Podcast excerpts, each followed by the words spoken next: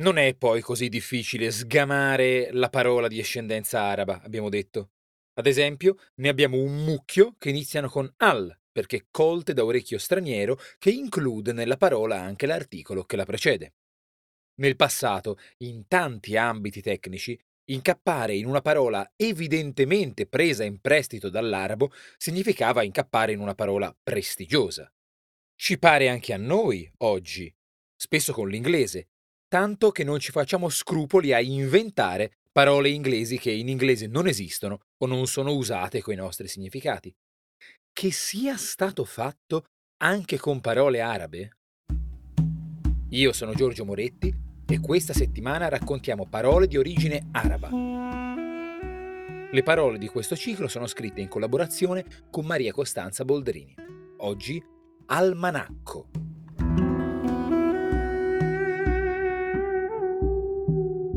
Questa parola ci riempie la bocca come solo i termini derivati dall'arabo sanno fare. Quell'ala iniziale non ci lascia dubbi, quindi c'è poco da dire, e continua con sillabe sincopate, tutte accomunate da una bella A aperta, che si chiude corposa con una doppia C dura, come se finalmente si inghiottisse il boccone. Almanacco, che soddisfazione! E forse è così smaccatamente araba da esserlo solo per finta. In effetti, quasi tutti i dizionari etimologici danno per certa la sua derivazione da almanah, una parola che si riporta a vari significati di calendario, segno astrologico e così via. Ma nell'arabo classico la parola manà significa semplicemente dono, regalo, azione del dare. È possibile dunque che derivi dall'arabo andaluso o che addirittura sia un falso storico, una pozione linguistica preparata a tavolino da studiosi cristiani per dare alla parola un pedigree orientale, passaporto di autorevolezza e sapienza. In effetti, il latino almanach non occorre nella traduzione da arabo al latino di libri di astronomia arabi, nemmeno nelle traduzioni commissionate dal re Alfonso X di Castiglia a metà del 200, che sono zeppe di prestiti dall'arabo. Il punto è che sarebbe stato accattivante dare un nome arabeggiante a delle tavole astronomiche. In latino, il termine almanach inizia a girare nella Parigi di fine secolo, vicini al 300 cioè.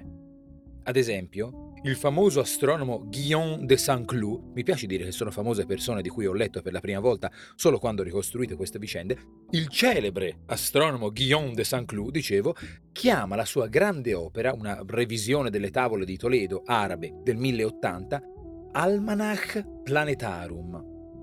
Insomma, è probabile che la voga dell'almanacco sia una moda parigina di fine 200, arabismo inventato, ma non senza ragione. L'autorevolezza per l'almanacco è importante. Infatti è una pubblicazione che affonda le sue radici nella storia a carattere prevalentemente astrologico, affine ai lunari, e integrato con informazioni che lo rendono una sorta di piccola enciclopedia del futuro. Col tempo l'almanacco ha abbandonato l'asciuttezza delle effemeridi e si è fatto pubblicazione periodica, calendario annuale pieno di informazioni complementari.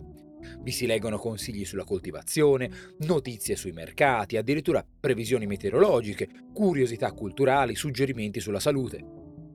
Se ci immaginiamo senza internet, secoli ma anche solo decenni fa, riuscivano strumenti culturali insostituibili, spesso letti coralmente da chi sapeva leggere. Inoltre hanno assunto questo nome anche annuari che si riferiscano a un determinato settore, almanacchi letterari, industriali, statistici. Oggi che gli almanacchi non hanno più questa presenza forte sulla comunità, se ne possono prendere i tratti fondamentali ed estenderli. Sarà un almanacco, il quadernone che l'amico usa per prendere puntualmente tutti i suoi appunti, o un'agenda inderogabile su cui viene segnato ogni impegno.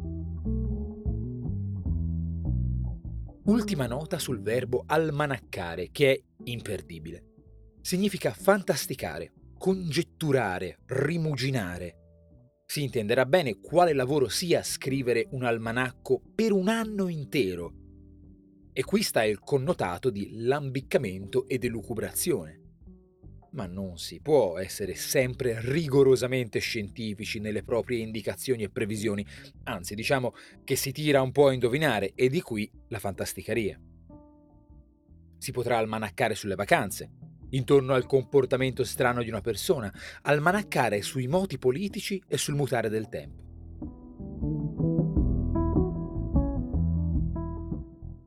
Oggi c'è luna nuova ed è tempo di mettere a dimora le verze. No, non è vero, non lo so. A domani!